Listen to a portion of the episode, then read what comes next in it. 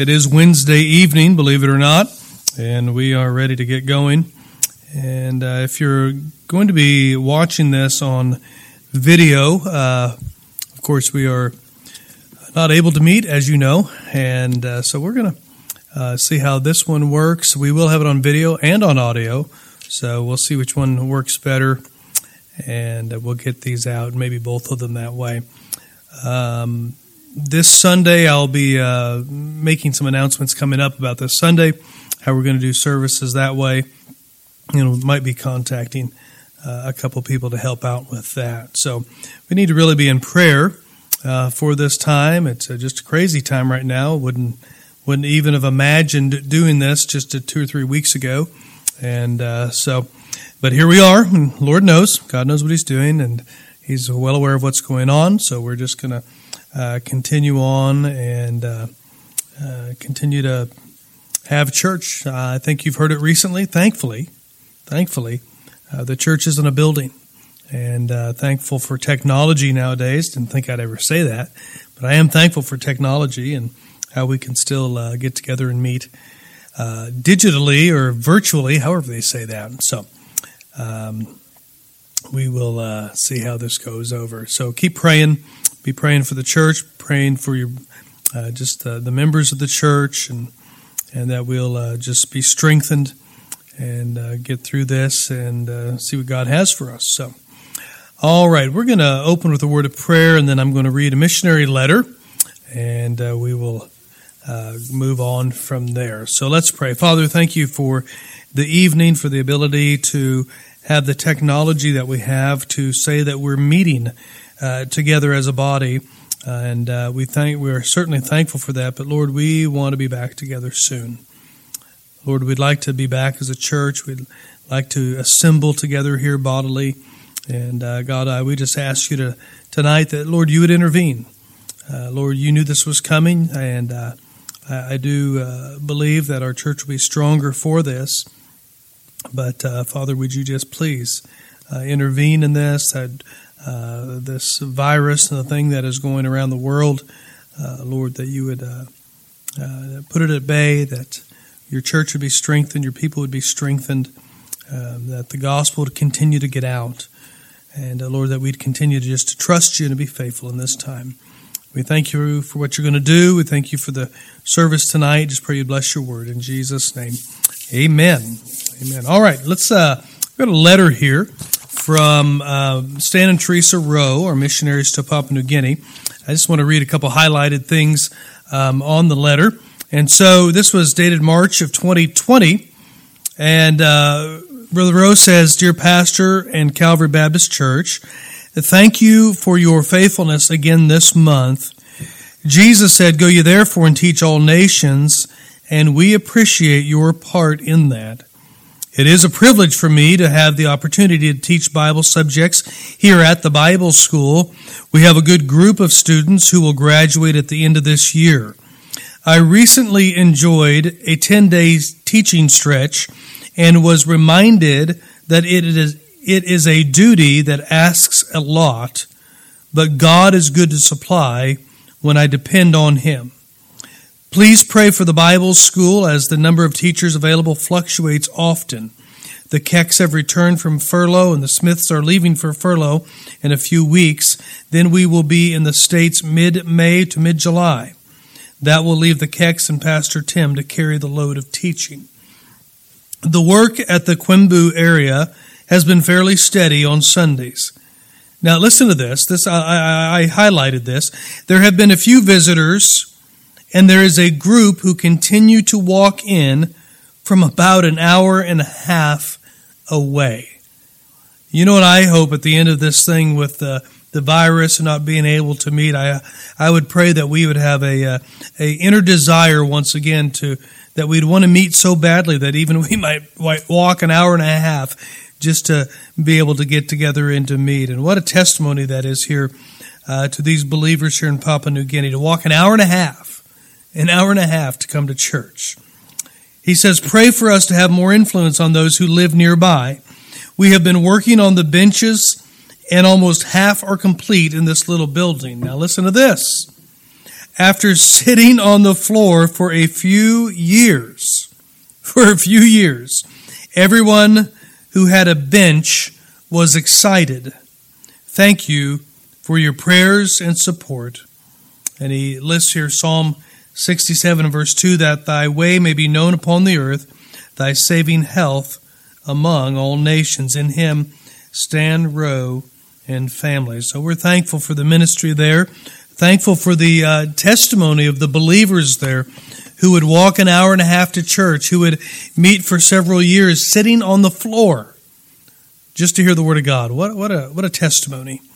And uh, what an indictment, even for us here in the United States. So let's, uh, I just want to take a time right now, just a couple minutes or a minute or two to have prayer here for the Rowes and lift them up here and intercede on their behalf, and, and then we'll get along in the message. So, why don't we have a word of prayer? Father, thank you again. We can come before you again tonight. And Lord, we just want to lift up uh, Stan and Teresa Rowe and the family there in Papua New Guinea. God, we pray for them. We pray for your grace and enablement in the ministry they have there. We pray that you would just give them uh, fruit for their labor uh, where you have them. And we thank you for the testimony of those believers that are so hungry for the Word of God that they would walk an hour and a half to assemble together as you've commanded the, us to do, and that they would sit on the floor to listen to the preaching and get excited after a few years of just having some benches to sit on. What a shame on us in America. Uh, Lord, before we've been told that we cannot meet because of the virus situation, I think of the times before this when we had no hindrance whatsoever to come together and to meet, and and was, at times it could be like pulling teeth to get people to assemble in the church to under the Word of God. And so, Father, I pray you would uh, restore that in us again and give us a heart for your church, give us a heart for your Word again. When I think of the believers in Papua New Guinea, uh, Lord, it's just would you help us here?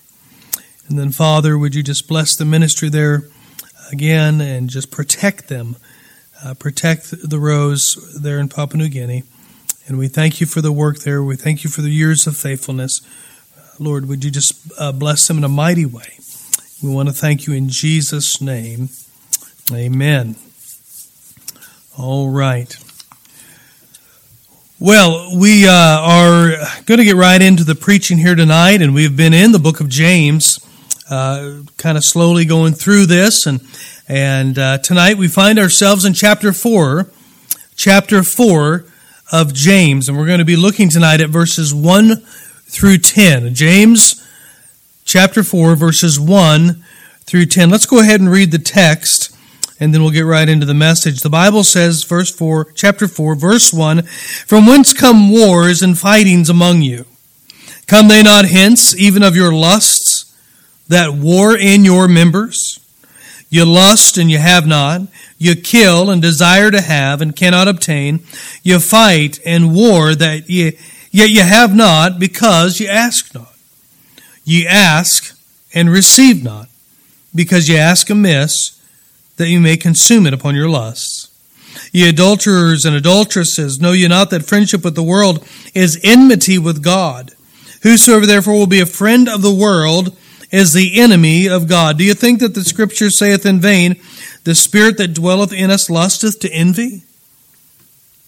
But he giveth more grace. Wherefore he saith, God resisteth the proud, but giveth grace unto the humble. Submit yourselves therefore to God, resist the devil, and he will flee from you. Draw nigh to God and he will draw nigh to you. Cleanse your hands, ye sinners. Purify your hearts, ye double minded. Be afflicted and mourn and weep. Let your laughter be turned to mourning and your joy to heaviness. Humble yourselves in the sight of the Lord, and he shall lift you up. Father, would you bless your word tonight? We thank you in Jesus' name. Amen. Let me give you a quick recap here on the book of James. Uh, we've been looking at uh, going through here these titles in the book of James. We've looked at a faith that lasts longer than the trials. We have looked at a faith that outworks the trials. We have looked at a faith visible in the Great Commission. We've looked at a faith that is measurable. And last time we met, we looked at a faith that is visible in our words. In our words. The tongue is an unruly evil full of deadly poison and how hard it is to control our tongue. Well, tonight I want to look at a faith that is visible in our relationships. A faith visible in our relationships. And continuing our study in James, James presents an all too familiar scene in the average Baptist church, and it is a scene of war and fighting. War and fighting. You know what? If you don't think this happens, you can get on to social media, you can get on the internet, you can get on YouTube, and you can find plenty of examples of, of, of churches that record their battles and their wars amongst each other, put them on the internet, record them, and they go back and forth and back and forth and back and forth. What a shame that is for the world to get on and watch this, watch the feuding and watch the fighting. You know, I remember a couple friends in Bible college, and they were at a restaurant talking, just visiting, fellowshipping over a over a cup of coffee, and and let me say this: in their discussion, in their in their uh, fellowship time, they they were not edifying those they were talking about. Let me say it that way. They weren't they weren't looking at edifying anybody. They were actually talking about all of the problems and all the people who are doing this and this guy doing this and this one doing that. And one of the guys uh, of these two that were here told me later, he said we were talking and this, this dear black lady walked up to their table and nicely reminded them that people could hear them talking and it wasn't a very good testimony. Needless to say, they were quite ashamed. And that was a worthwhile rebuke that they got from this dear Christian lady. You know, tonight we're going to look at just two points when it comes to war and fighting in the body. And I want to look at two things tonight. Number one, I want to look, I want to look at the problem. And number two, I want to look at the cure. It's always nice to have a cure, isn't it? Well, we have a problem and we have a cure.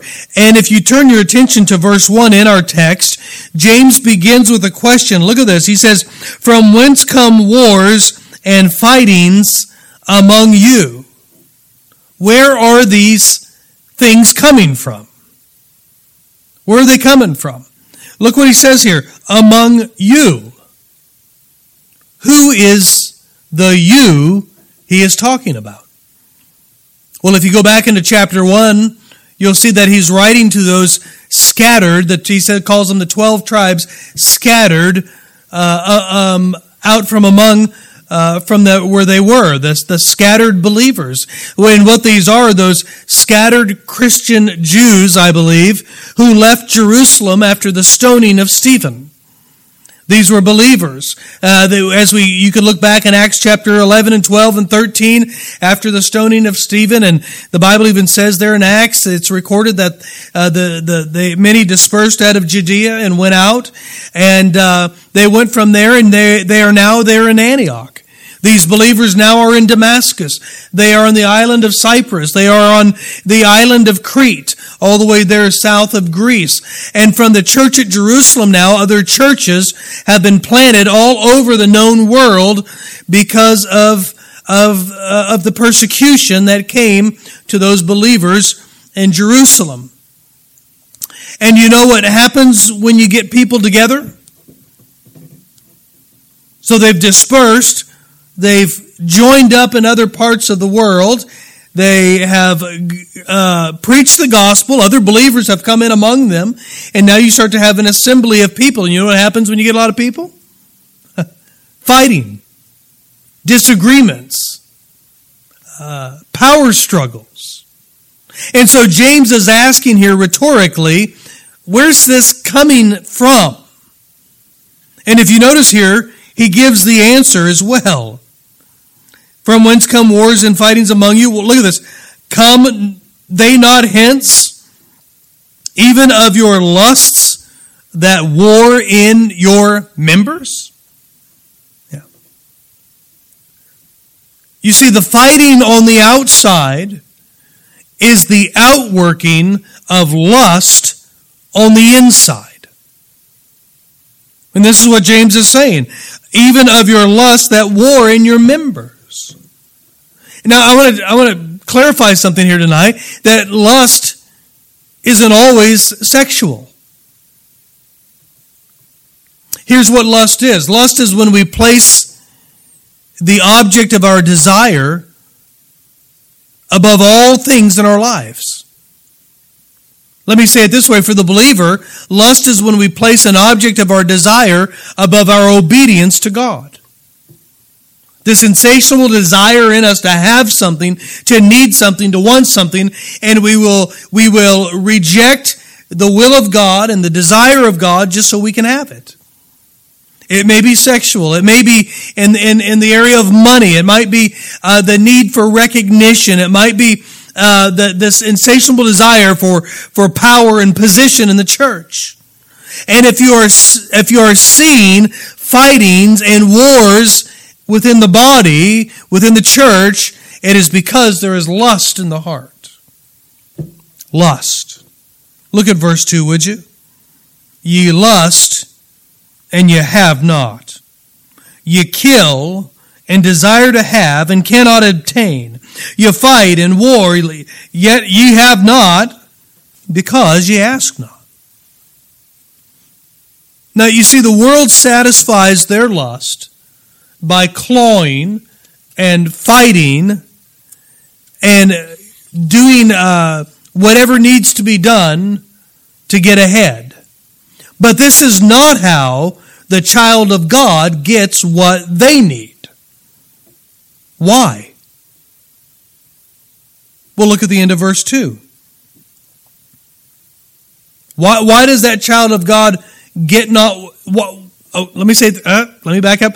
Why is it that the child of God cannot get what they need in the same way that the that the world gets what they need? How? What? What? Why is that not possible? Look what he says here. Ye have not because ye ask not. What's the difference between the child of God and the child of the world? The child of God asks for what they need. The world fights and wars for what they need. The child of God goes to their heavenly Father and tells them what they need. Uh, but that but that individual within the world operates off their lust and they will lie and they will cheat and they will steal and they'll triangulate to do anything they can to get what their desire is. Let me give you a foundational truth here. In God's economy, God's children don't have their need met in the same way the world does. Yeah. Let me show you this in Matthew chapter 6. Would you turn there tonight, Matthew chapter 6?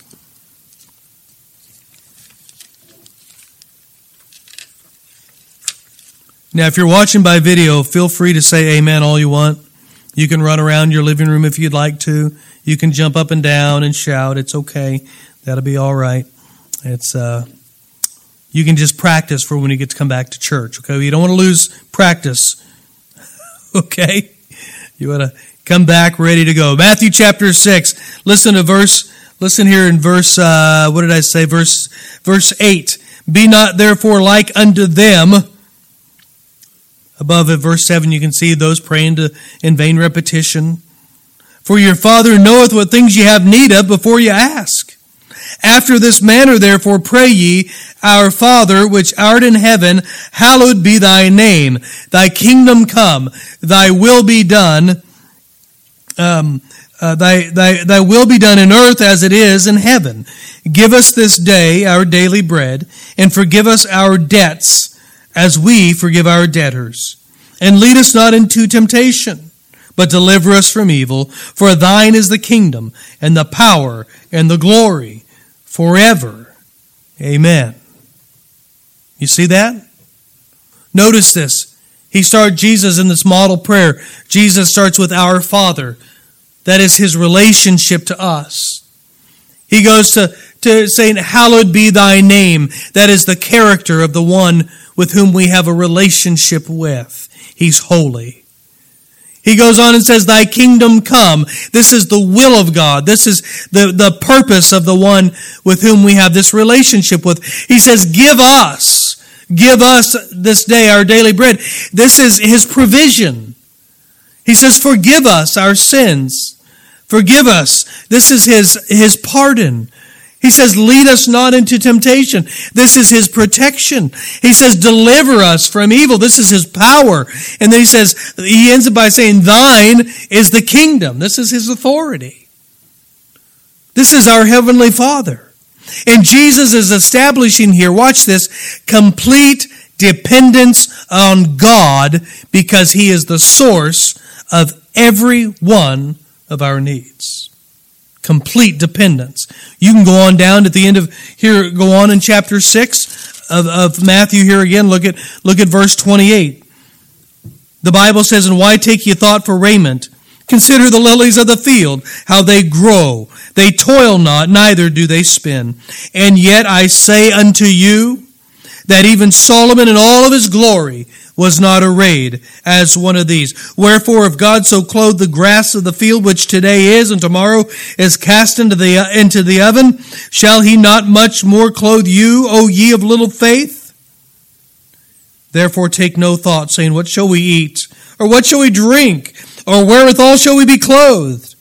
For after these things do the Gentiles seek. For your heavenly Father knoweth that ye have need of all these things. Look what he says. But seek ye first the kingdom of God and his righteousness, and all these things shall be added unto you. Take therefore no thought for the morrow, for the morrow shall take thought for the things of itself. Sufficient unto the day is the evil thereof. You see that once again? Jesus establishes that our Heavenly Father knows our every need, and He is the supplier of every need. So you know what He says? Don't worry about it. Don't worry about it. Don't worry about your needs being met. What, what do we do instead? If you will seek the expansion of the kingdom of God, if you'll seek the expansion of God's kingdom, then uh, let the needs of tomorrow take care of themselves because he's going to take care of you. Here's what he's saying Our needs are met by God. Yeah. So, how does a child of God get their needs met? Well, by trusting, by obeying, by relying upon, by asking asking. I tell you what, I can't help but remembering over in uh, over in uh, I guess it was uh, First Samuel, maybe it was First or Second Samuel, chapter twelve. David had sinned with Bathsheba. He had killed Uriah. It had been about a year since it all happened. He'd been going along, and we know that Nathan the prophet came to him and exposed uh, David and confronted him with his sin, and David repented of his sin and confessed his sin. And at one point in this discourse with Nathan, Nathan uh, uh, divulged to David what God had said, and this is what God told David. He said, "I gave you everything that was Saul's. I gave you all of his stuff." And this is astounding to me. Because God goes on to say this, and if you had wanted more, David, I would have given you that as well. If you had just asked, I would have given you more. But no, you operated off of your lust and you went outside of my will and you, you uh, just disregarded the law, disregarded the commandments, and uh, you sinned. And God said, If you just asked, I would have given you more. Isn't that incredible? No, I know I'm spending a lot of time on this, but I'm trying to establish something here tonight. God's children trust Him for their needs, not by fighting, not by warring with our brothers and sisters in Christ, but we rely upon Him. No, this is why needs weren't being met here in, in, back in James. You go back to James chapter 4. This is why their needs were not being met because they were seeking to have their needs met the way the world has them met and not having them met the way a child of God has their needs met. And, and they were, what were they doing? They weren't asking God for what they needed. Yeah. They were acting like a bunch of heathens. Trying to just get all they could and get what they could, get it any way they could. God says here through James, no. A child of God just asks and seeks and relies upon and trusts and obeys. Not only were their needs not being met because they weren't asking, but their needs weren't being met because they just uh, they, they, they, they, they were asking what they were asking was for the wrong reason. Verse 3 You ask and receive not because you ask amiss, that you may consume it upon your lust. Yeah. No, listen very closely, please. God will never give you the object of your lust.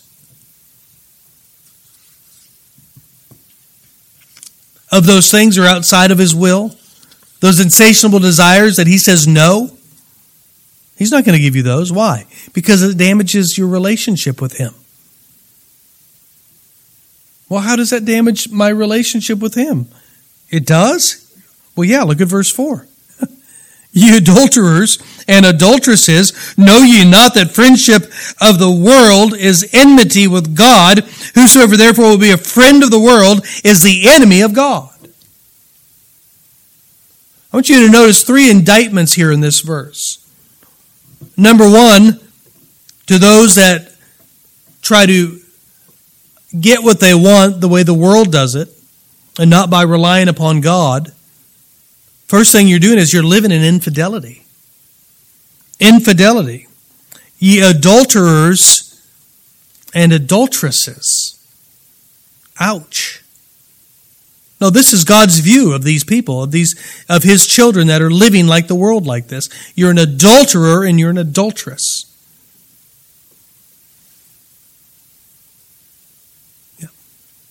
No, when you, when you are driven by your lust and seek to fulfill them in your own power, you are rejecting God. Not only are you, living in, in, in infidelity, but number two, you are at enmity with God. That word enmity means ill will and hatred. Hatred. Not only are you at enmity with God, you have ill will towards God, You're in hatred with God, toward God. But third thing is you're the enemy of God. This is when your ill will and your hatred are causing you to work against God and to work to defeat God. You're the enemy of God. What does an enemy do? An enemy comes and tries to take out you, or you try to take out your enemy. And God says here, well, you, you know, that you're an enemy. What a sombering indictment from a scorned lover. You see, God has a will for your life. He has a will for my life. And when we fight in war amongst ourselves to fulfill our lusts and desires, we are actually working against the will of God for our life, and we end up becoming His enemy. No, Peter did this. Remember this? Jesus said, I'm going to Jerusalem. I, I, and I'm going to be, I'm going to be, uh, essentially, he didn't say it at this time, but he said, I'm going to go and be crucified. And Peter said, No, you're not. Peter said, Over my dead body. He said, I will never allow this to happen. And Jesus looked at him, turned around, looked at him, and said, Get thee behind me, Satan, for thou savorest not the things that be of God. Peter made himself an enemy of God. Why? He was standing in the way of the will of God.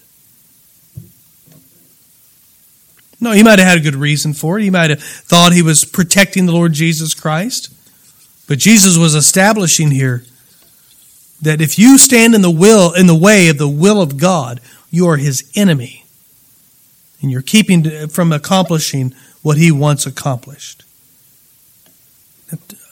Now really tune in here for a minute, would you please? when someone in a relationship begins to work against the other, it is a form of infidelity. And this is what we do in our relationship with God.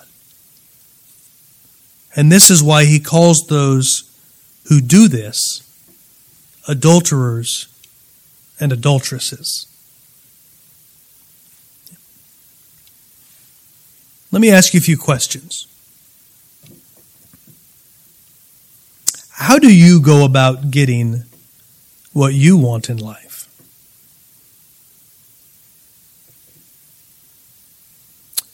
Do you kill with false accusations?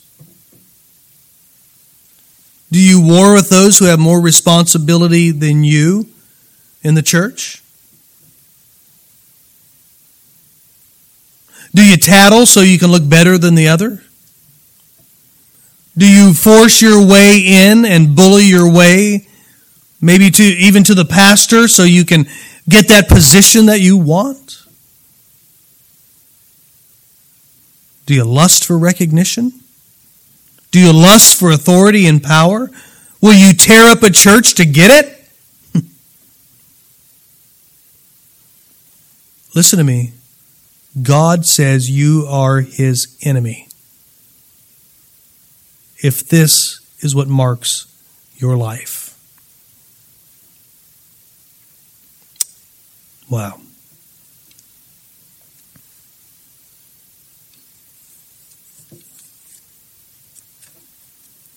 You ready for the cure?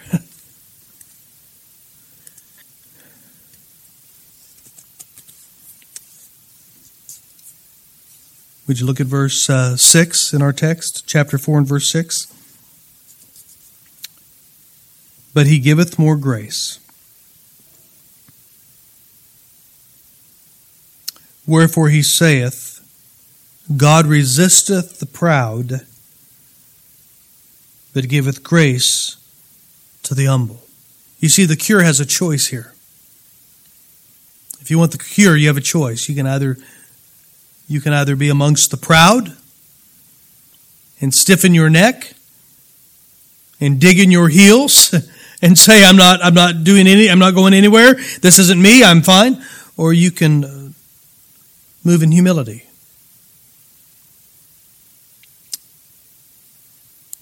And if you choose to move in humility, this is where grace shows up. Verse 7 Submit yourself therefore to God. Resist the devil, and he'll flee from you. Draw nigh to God, and he'll draw nigh to you. Cleanse your hands, you sinners. Purify your hearts, you double minded. Be afflicted and mourn and weep. Let your laughter be turned to mourning and your joy to heaviness. Humble yourself in the sight of the Lord, and he shall lift you up. You want the cure for this in your life? You want to see what the cure here is in verses 6 through 10? Humility. Humility. Just trust God. Depend upon God. Rely on Him. Ask Him. Obey Him. Now, these are the marks of humility. And if you find yourself amongst those that are fighting and warring within the body, trying to get ahead, trying to get what you want, trying to uh, trying to get the position you want, trying to get the power and the uh, and the notice that you want and the recognition that you want, what James is saying here, what the Holy Spirit of God is saying here in the in James chapter four is is humble yourself and repent and get right with God because you're His enemy. Because this is not how God works in His economy to provide his children what they need. God provides what we need when we trust him, we depend upon him, we, rely upon him, we obey him, we ask him. It's a relationship. And when we go away from that and go back to having our needs met like the world? The only thing God can say is adulterer, adulteress, enmity, en- enemy of God.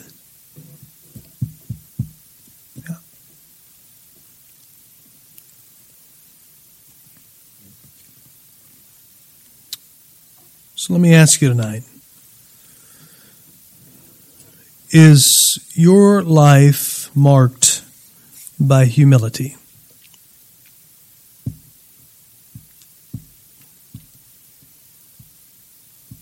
Or is your unfaithfulness to God, has your unfaithfulness to God made you his enemy? If the Holy Spirit is pointing a finger on your heart tonight, would you just humble your heart before God and repent of your infidelity and start afresh to live in total dependence on Him?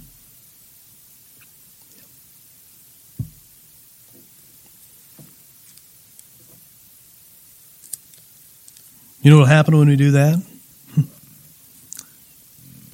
the fighting, the wars, the backbiting, the snide comments, the rolling of the eyes.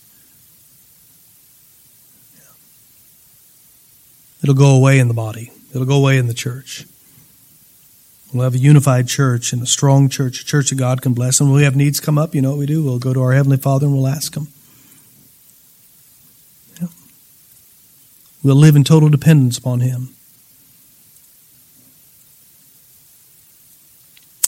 What about you tonight? Is your life marked by humility and dependence and reliance upon Him for all of your needs? Or are you living like the world? Father, I want to thank you tonight for your word, for the clarity of it, for the pointedness of it. for the conviction.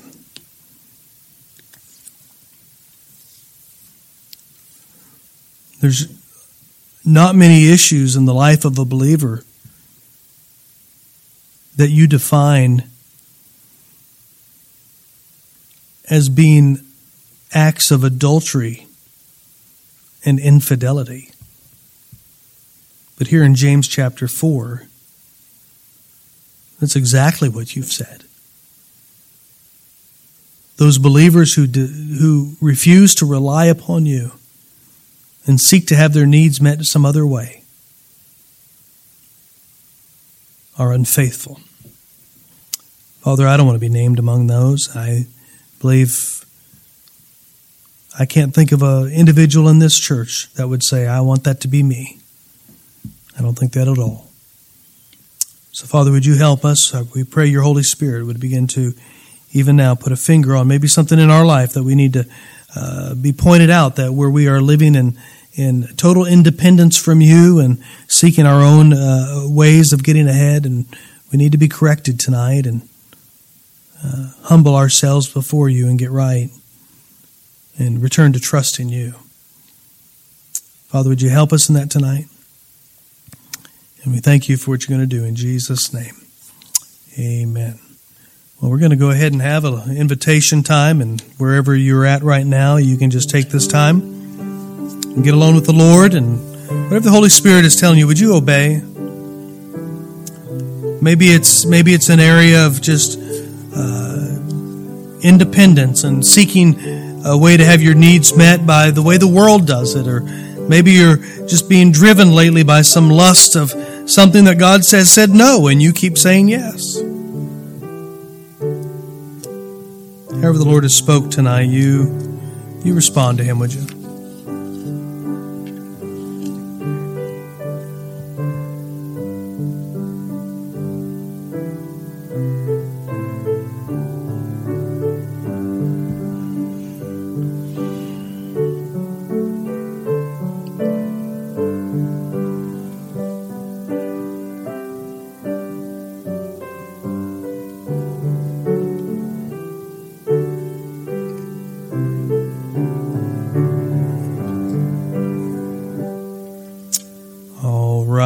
Well, thank you for tuning in. And uh, Lord willing, we'll see you shortly. And uh, keep praying and uh, keep uh, keep trusting the Lord. And we'll um, see each other again real soon. And God bless. Have a great week.